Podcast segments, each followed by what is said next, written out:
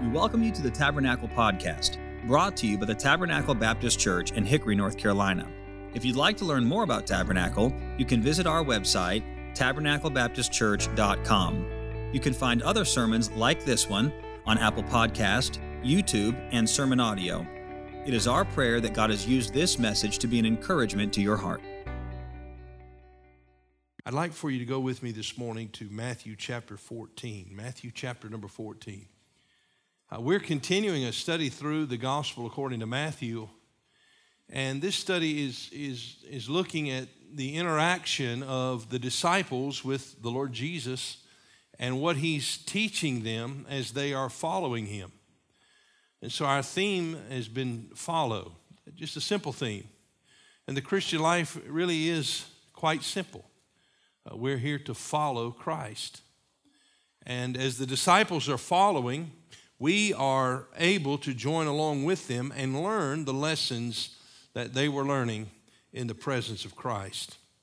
So we come to Matthew chapter 14, and in the opening verses of the 14th chapter, we read of the death of John the Baptist, who was beheaded by Herod.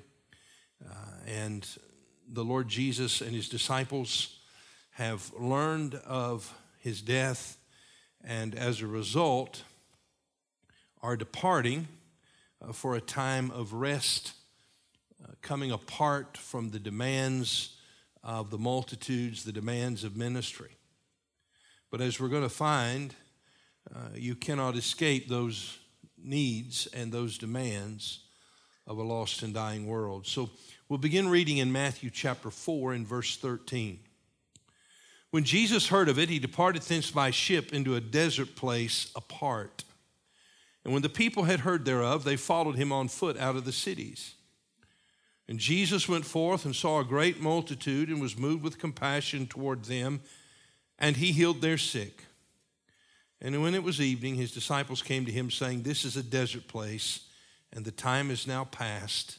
Send the multitude away, that they may go into the villages and buy themselves victuals. But Jesus said unto them, They need not depart, give ye them to eat. And they say unto him, We have here but five loaves and two fishes. He said, Bring them hither to me. And he commanded the multitude to sit down on the grass, and took the five loaves and the two fishes, and looking up to heaven, he blessed and brake, and gave the loaves to his disciples, and the disciples to the multitude. And they did all eat, and were filled. And they took up of the fragments that remained twelve baskets full. And they that had eaten were about 5,000 men, beside women and children. Would you pray with me?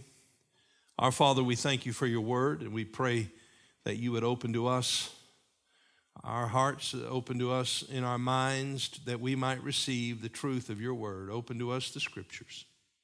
May the Holy Spirit speak to us. Fill me with thyself, enable me to communicate your truth.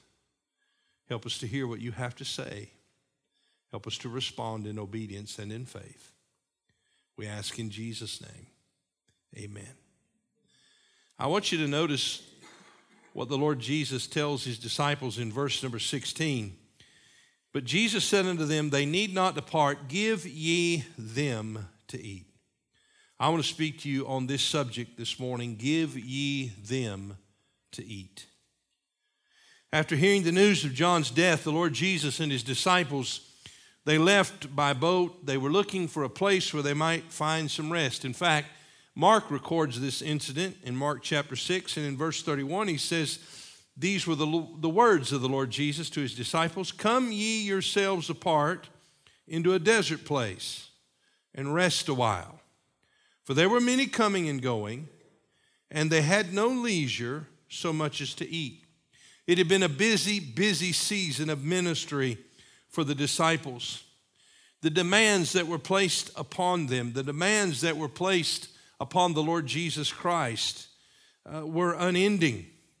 And so they decided to get in a boat and take a little journey to a side of the, uh, of the Sea of Galilee where they might find some rest. But the people, as we read in the text, they heard of it and they followed Christ on foot out of the city.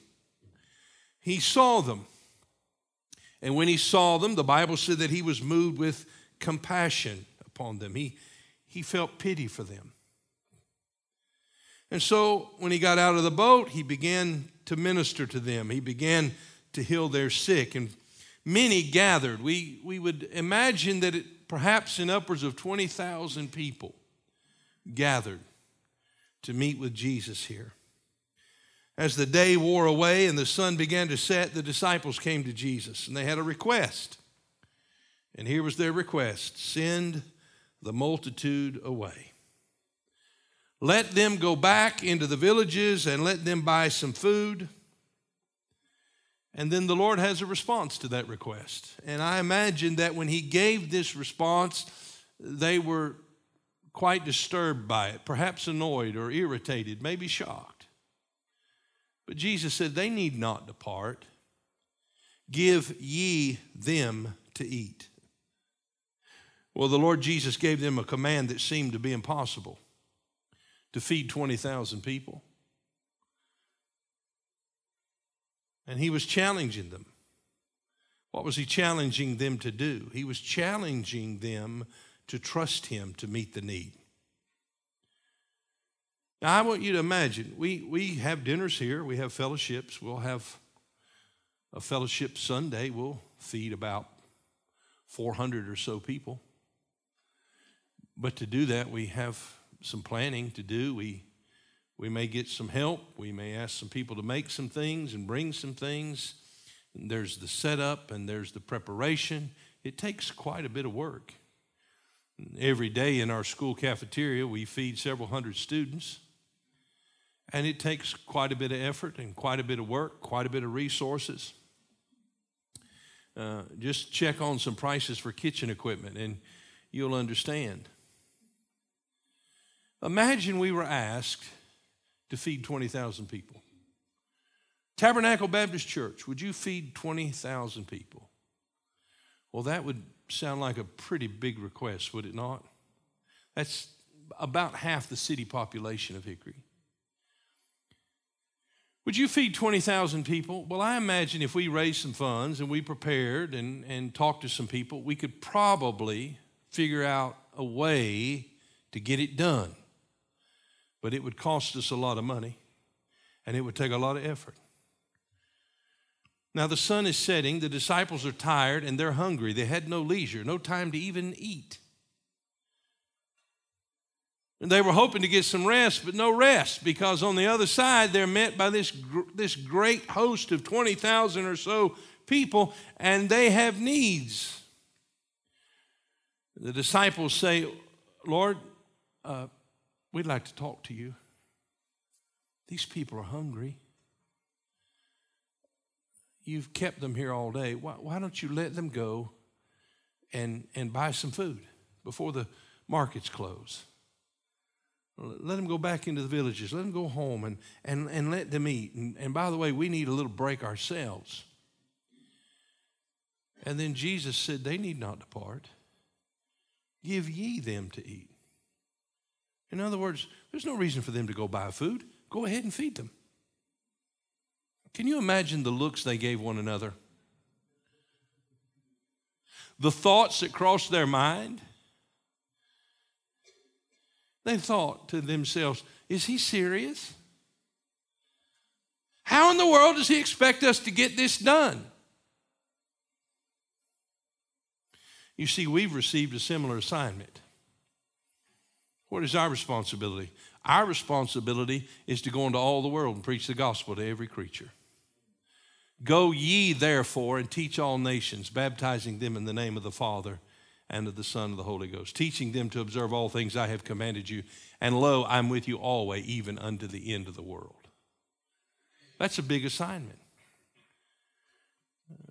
If we were to try to reach our city, and that those numbers I gave you were numbers from 2008. That's the last time I looked, unfortunately. 40,000 in the city. But did you know the Hickory Metro is the sixth largest metropolitan area in the state of North Carolina? The four counties that come together, the Unifour, form the sixth largest metropolitan area in the state of North Carolina. And do you know that the Lord has given this church a responsibility to reach the people in our community? Now, I believe this church has touched many lives, and I believe it will touch many more.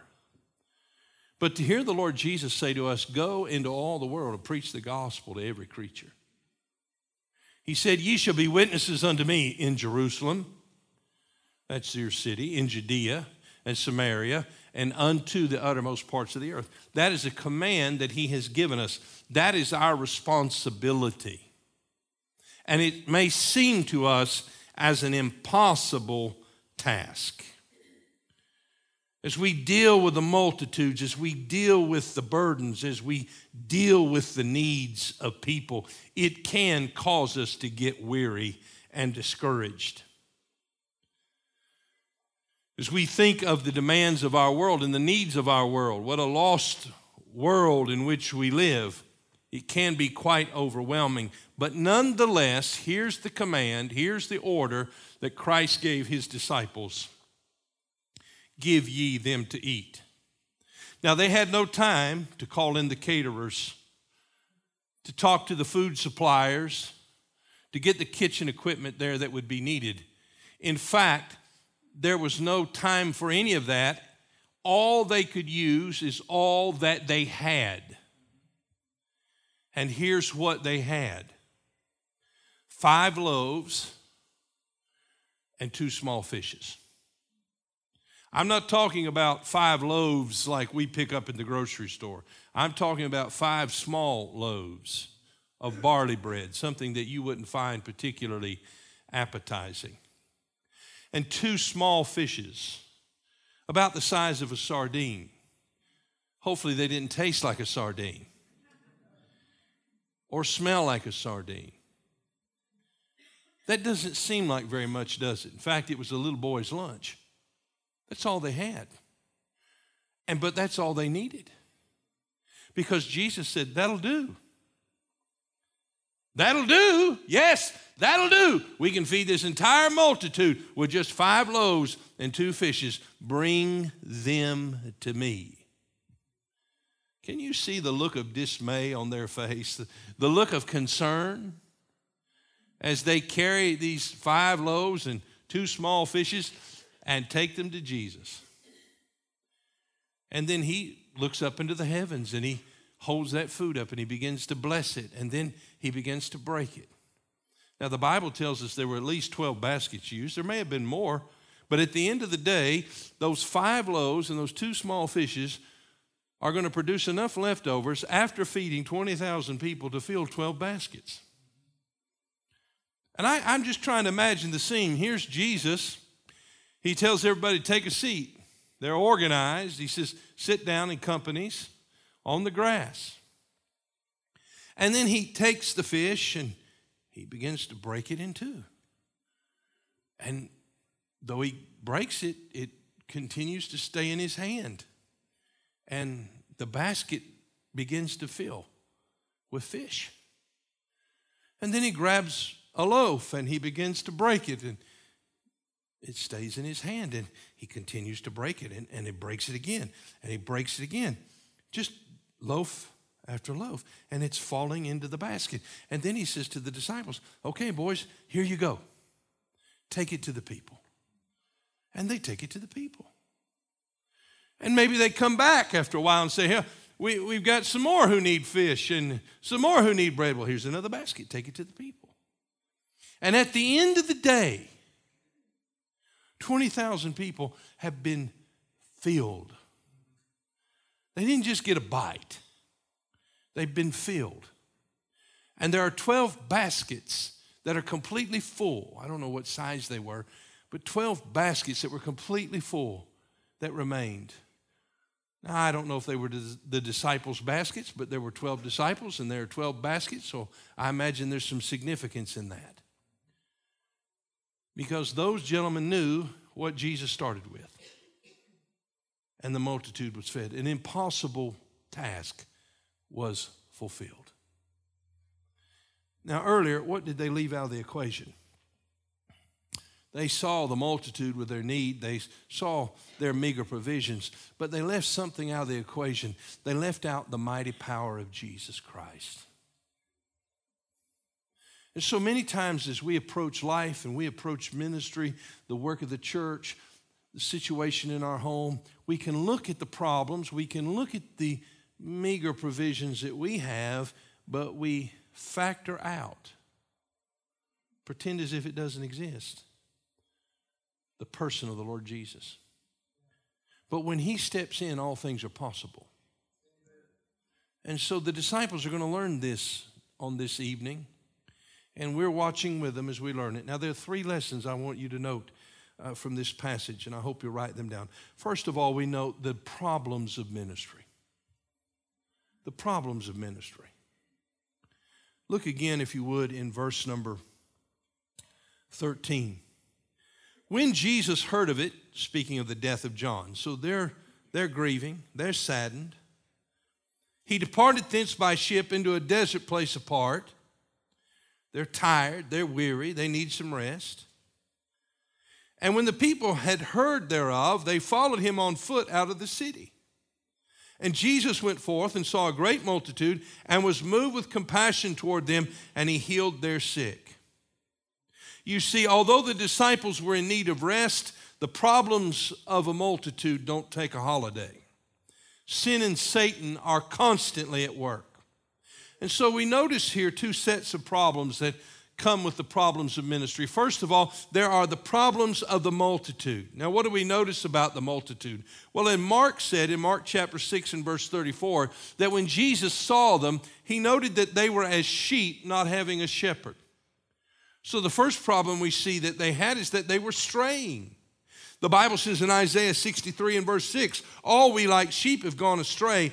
We've turned everyone to his own way, and the Lord hath laid on him the iniquity of us all. You see, we're living in a world that is out of control, a world that is lost, a world that is wandering aimlessly with no direction, with no hope, with no help, with no sustenance, no truth, groping in the darkness. And the Bible said that when Jesus saw them, he knew that they were as sheep with no shepherd. They were straying. But not only that, they were sick. The Bible said that he healed their sick. They were bringing to him those who were infirmed. And we live in a world that is sin sick and in need of the great physician. And so we note that they were straying and that they were sick, but then we note that they were starving, they were hungry. The Bible says in Mark 6:36, "For they have nothing to eat." Nothing to eat. Well, Jesus desires to satisfy the hungry. In John 6 and verse 35, he said, I am the bread of life. He that cometh to me shall never hunger, and he that believeth on me shall never thirst. Now, the Lord Jesus said in that same chapter, The, the words that I speak unto you, uh, they are not profiting the flesh, they, they profit the spirit. These words are not, the, the, the, this bread that Christ offers is not simply something that sustains you for a few hours and fills your belly. No, it is something that gives you eternal life and sustains you for all eternity. And the Lord Jesus desires to meet the needs. He is filled with compassion. The problems of the multitude, but then I want you to see the problems of the ministers. You see, the people had problems, but the ministers had problems, the disciples had problems. Now, the, the first thing we note here is that they're already tired, they're already worn out, they're weary. God's people get weary, don't we? We get weary in the ministry, we get weary in our lives, we get weary fighting the devil, we get weary uh, dealing with temptations and disappointments and heartaches that come to us we get weary. And the disciples were weary. Now the multitude has found them. There's no way to, there's no place to escape. There's, there's no way to get away. And they're hungry. And not only is the disciples' strength small, but their resources are small. And so they point out their problems to the Lord Jesus. Look, if you would, please, in verse 15. And when it was evening, his disciples came to him saying, This is a desert place. Now, when you think about deserts, what do you think about? Well, you, you think about dry places, dead places, sand, no greenery, no beauty, just dry desert place. I said, this, this, is a, this is a desert place. There's, there's nothing can happen here. Nothing good can happen here. There are no Arby's, no, no McDonald's, no Taco Bells or Chick fil A's. What are we going to do? How are we going to feed this multitude in this desert place? Not only did they have a problem with the place, but they had a problem with the time. Look again in verse 15. This is a desert place, and the time is now past. It's too late in the day for us to do anything. I mean, nothing can get done now. It's, it's almost dark. If we went back and tried to catch the fish to bring in to feed the people, by the time we got that done, look, there's no way this can be done. It's just too late. By the way, there's a great temptation that many of God's people can have to wonder if it's too late for God to do anything. We, we often quote the verse, and, and it is true, and, and I believe it's true. In fact, it's coming, it's coming to pass right before our eyes that evil men and seducers shall wax worse and worse, deceiving and being deceived. That's happening, isn't it? In the last days, perilous times shall come. We're living in those days. But I want you to know that though we're living in those days, it is not too late for God to work. Though the sun may be setting and the shadows are gathering, I want you to know it is not too late for God to work. Oftentimes we look back with nostalgia on the good old days and how it used to be. And I'm guilty of doing that myself. But I want you to know that these days that God has given us to live in can be the good old days too. You say, Pastor, don't you see what's going on all around us? Yes, I do. America, our nation, is under the judgment of God. But I want to tell you that even in judgment, God remembers mercy. And God wants to use His church today and God wants to save souls today. And we can be, as Jude wrote, having compassion and making a difference. I want you to know, because of the compassion that the Lord Jesus had for those multitudes, the disciples were able to make a difference in their lives. And that same compassion Christ possesses now, and may God help us to possess it as well and make a difference in people's lives, even on the eve of the coming of the Lord. We're not just simply going to hold on till Jesus comes, we're to occupy until he comes. To occupy means to be in our place, doing our job, trusting God. So they had a problem with the place, they had a problem with the time, they had a problem with the provisions. Notice again in verse 17. They say unto him, We have here but five loaves and two fishes. We just have a little bit, not even enough to really fill up a young man. They had a problem with the provisions. Do you know that the need will always be greater than our resources? You see, had the disciples had a couple million dollars in the bank, this would have been their temptation. Let me get out my cell phone and call Domino's. You see, let's use what we have. We can handle this, no problem. And we like to have that kind of ability, don't we? We like to have a plan and to have the resources in place to do the work. That's the way we think. But that's not the way God thinks. In fact, I believe had they had those resources, they would have not learned to trust God to supply.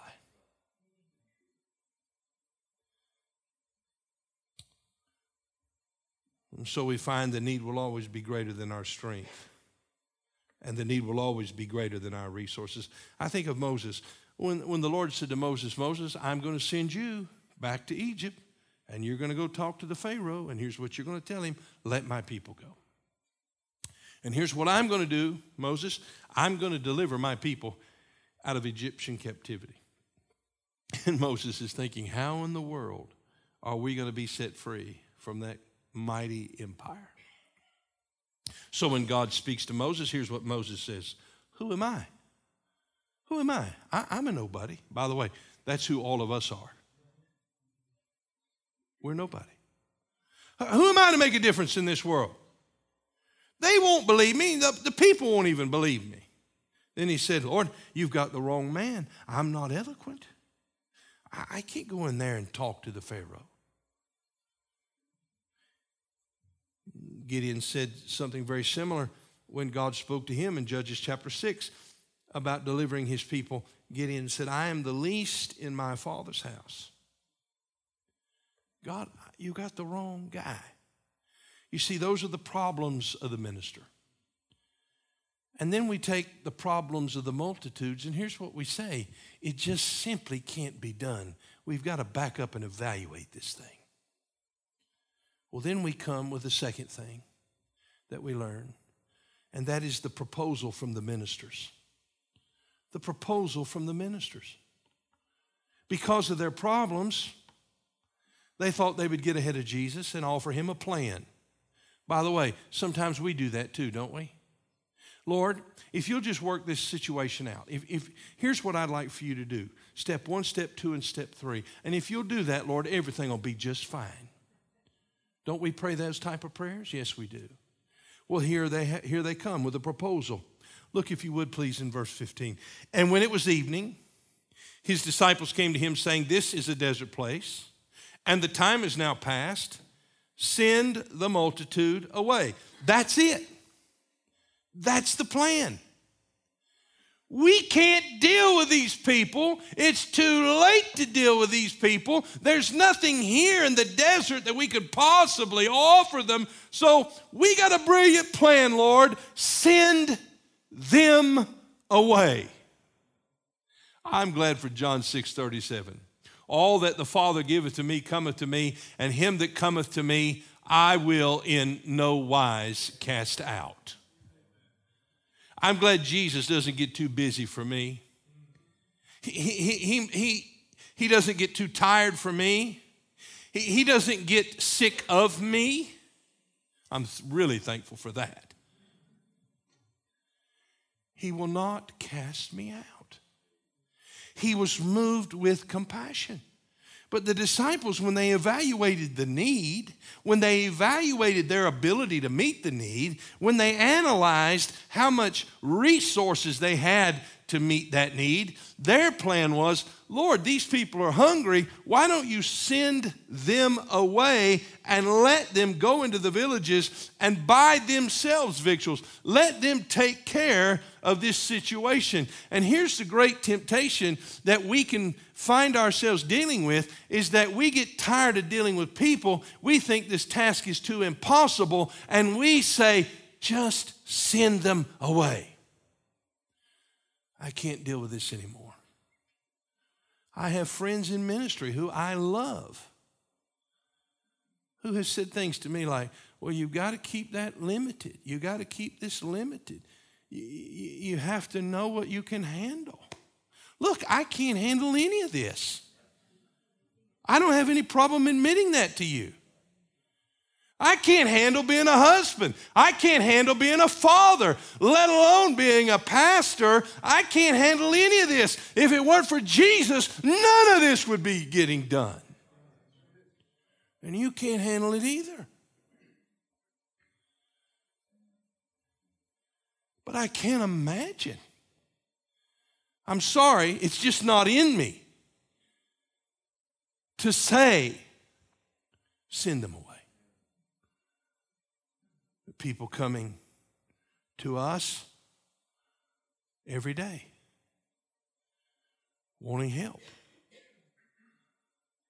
I just can't imagine saying, send them away. But that was their proposal. It was the best one they had. Well, that leads us to a third thing. And this is where everything changes the provisions of the master. The provisions of the master. You see, when we recognize that we have nothing to offer, that we can't do it ourselves, That's a really good place to be. Because then we have to acknowledge that if Christ doesn't do it, it won't get done. And the Lord is teaching his disciples that. Look again, if you would, in our text. Verse 16. But Jesus said unto them, They need not depart. I'm so glad he said that. I would have been in that crowd, walking through the wilderness trying to find something to sustain me, never able to find it. Jesus said, They need not depart, give you them to eat. Now, as we think about the provisions of the Master, we know what he's going to do. He's going to feed this multitude. But I want you to notice how he did it. And maybe just write a few things down. First of all, he started with what they had. He started with what they had. And they say unto him, We have here but five loaves and two fishes. We're going to feed this multitude? Well, here's what we have five loaves and two fishes. And the emphasis in that statement, we have here but five loaves and two fishes, was not really to say, here we have five loaves and two fishes. The emphasis of that statement was to say, here's what we don't have. Here's what we don't have.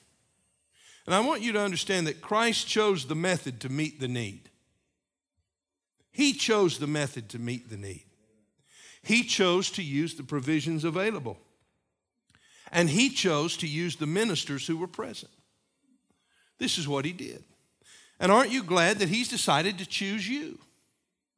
He has chosen you and he wants to use you, and he's not interested in what you do not possess. He is interested in having what you do possess. We're infatuated in our culture with all the things that we wished we had that we don't have. And we've forgotten to thank God for what He has given to us. So He doesn't ask them what they don't have, He asks them what they do have. And that's all He asks of us. What do you have? As I said earlier, I believe if they would have had more, they would not have been challenged to trust Him more.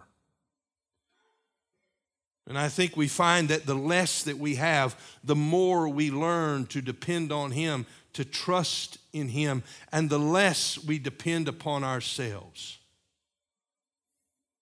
So He started with what they had. If we're going to see the multitudes fed, what does the Lord ask of us? What do you have? Then, secondly, He commanded them to bring it to Him. He said, Bring them hither to me. In Romans chapter 12, the Bible says, present, I beseech you, therefore, brethren, by the mercies of God, that ye present your bodies a living sacrifice, holy, acceptable unto God, which is your reasonable service.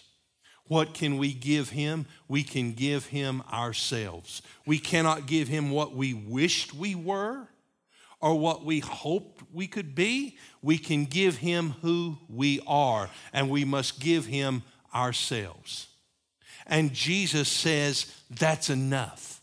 That's all I need. I don't need what you don't possess, I need what you do possess. Are you willing to give it to me? And then we notice that he multiplied what they gave. Look in verse 18. He said, Bring them hither to me.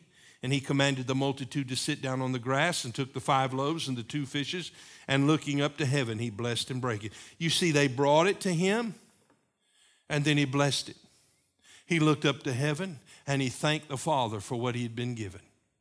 He thanked the Father for the five loaves and the two fishes. And then he began to break it. And as he began to break it, he multiplied it he multiplied it to such an extent that there was enough food to fill up the bellies of 20,000 hungry people and to have 12 baskets that remained. He multiplied what they gave. You see, if you and I would just simply give to God what we have, God will bless that and God will multiply it and God will use it.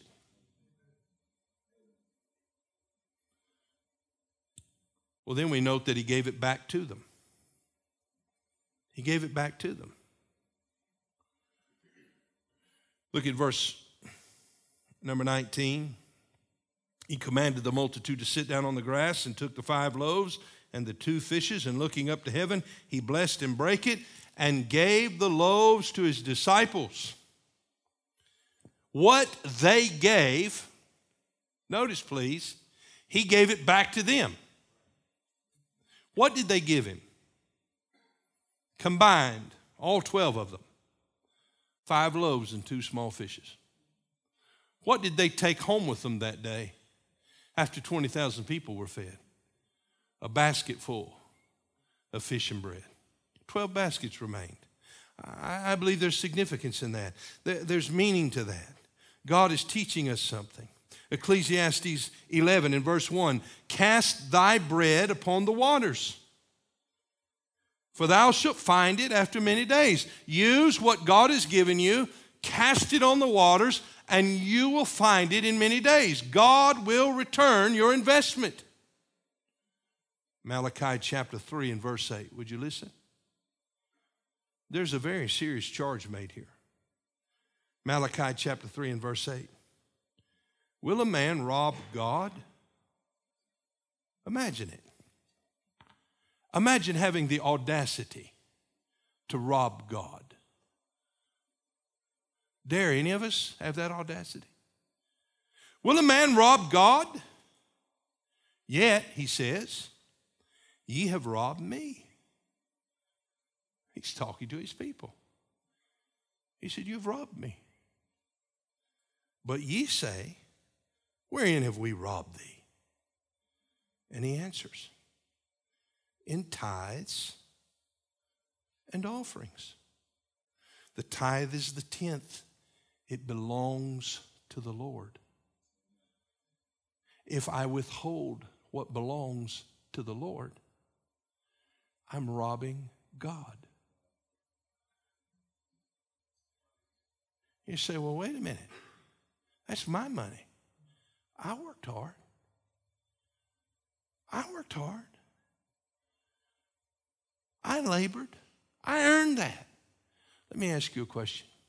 Who gave you the ability to work hard and to use your skill and ingenuity to earn that money? God did. Who gave you favor in that business? Or who gave you favor with that employer to put you in that position? Would you be so arrogant as to think that you did that yourself? You see, God only asks of us what He has given to us, and He only asks a portion. And by the way, it belongs to Him. He could take it, but He doesn't. He says, Bring it. You know, He said to the disciples, Bring it hither, bring it to me. He says, Bring ye all the tithe into the storehouse. You see, God gives you what's His and gives you the privilege of giving it back to Him. And then He promises that if you give Him what's His, He'll take care of you and bless you more. Let me read it. He says, You're cursed with a curse.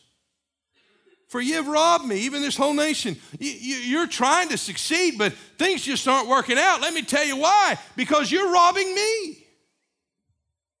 Verse 10 Bring ye all the tithes into the storehouse, that there may be meat in my house, and prove me now herewith, saith the Lord of hosts, if I will not open you the windows of heaven and pour you out a blessing, that there shall not be room enough to receive it. I want you to think about how much bread and fish it took to feed 20,000 people. I don't think they had a truck there, but if they had a truck there, it wouldn't have held all the food. There will not be room enough to receive it. Listen, if we'll trust God and we'll obey God and we'll present to Him what we have, God has promised that He would bless us abundantly. He'll open the windows of heaven, He'll pour out a blessing, and we won't have room enough to contain it. Verse 11, and I will rebuke the devourer for your sakes. And he shall not destroy the fruits of your ground, neither shall your vine cast her fruit before the time in the field, saith the Lord of hosts. And, the, and, and all nations shall call you blessed, for ye shall be a delightsome land, saith the Lord of hosts. God said, If you give to me that which I've given to you, I'm going to give you even more. and I'm going to protect what you have. Luke 6 38. Give, and it shall be given unto you. If I give, God will give to me. But notice how he gives to me pressed down. Well, he says, good measure, first of all, good measure, extra, pressed down, shaken together, and running over shall man give into your bosom. For with the same measure that ye meet withal, it shall be measured to you again. God said, if you'll give to me, I'll give to you, and what I'll give to you is far more than what I ask you to give to me. So don't worry about what you don't have. Thank God for what you do have. And understand where you got it from. And give it to Him. And then He will give it back to you. Now, here's the question what are you going to do with it? We'll look again at the close of the 19th verse. He gave the loaves to his disciples and the disciples to the multitude. Imagine had Peter and John walked up and got a basket full of fish and bread and said, Man, look at that. I'm going to go eat this. Now, they were hungry, by the way. They had no leisure, Mark says. They had no leisure, no time to eat. But they didn't do that, did they? They took that basket full and they went and set, set it over there with one of those companies of 50s and 100s, and they began to distribute it to that company. And then they came back and they got another basket. And they kept taking it to the people until ultimately 20,000 were fed. You see, what God has given to us, God expects us to use and give to others for His glory. He said in Matthew chapter 10, verse 8, when He sent the disciples, He said, Heal the sick, cleanse the lepers, raise the dead, cast out devils. Freely ye have received, freely give. The lame man at the beautiful gate was asking money from Peter, and Peter said this to him in Acts 3, verse 6 Silver and gold have I none, but such as I have give I thee. In the name of Jesus Christ of Nazareth, rise up and walk. He got something better than alms that day, right? He got Jesus. You see, we find here the provision of the Master. Now, in closing, let me just say this. At the end of this chapter, or at the end of this incident, not the end of the chapter, but the end of this passage, this, this event, this day. What happens? What do we see? First of all, the multitude was satisfied. Maybe you're here this morning and you don't know the Lord Jesus as your Savior. You're weary, you're tired, you're hungry. I'm not talking about physically, I'm talking about in your soul. You found nothing to sustain you. The Bible said that Jesus will fill you. He will satisfy the longings of your soul. He will forgive you of your sin. He will give you a home in heaven. The multitude was satisfied that day. Verse 20, and they did all eat and were filled. That Samaritan woman could leave that water pot behind because she had taken a drink of the water of life and she needed no more. The multitude was satisfied. And then we notice in conclusion that the ministers were edified. Look at what the Bible says, and they took up the fragments that remained, 12 baskets full. Those disciples knew there was just five loaves and two fishes to begin with. They knew that the 20,000 had been fed, and they all got a take home box. They were strengthened. They realized that God's work, though it may seem impossible, is done and can be done in the strength and power of Christ. And then lastly, we see that the master was magnified. Look at verse 21. And they that had eaten were about 5,000 men, beside women and children. Well, if we imagine this group of 5,000 men, if, if the majority of them were married, if the majority of them had children, we're at 20,000 or more with this crowd. Well, how can that be done? Only one way to explain it God did it. God did it. The Master was magnified. What is it that we hope for our church? What is it that we desire for our church? Well, I think these are the things that we desire that the multitude be satisfied, that they come to know the Lord Jesus as their Savior, that they experience the forgiveness of sin, that their homes are held together, that their lives are held together. The multitude was satisfied. That we, as the ministers of God, would be strengthened and edified so that we could continue to do His work and so that our Lord would be magnified. So the Lord Jesus gives the command give ye them to eat. Thank you for listening. We pray that God has used His word to speak to you today. If you'd like to learn more about Tabernacle, you can visit us online at tabernaclebaptistchurch.com. There, you'll find additional information about our church, opportunities to partner with us financially, as well as other resources that we hope can be a help to you. May God bless you, and thank you once again for listening.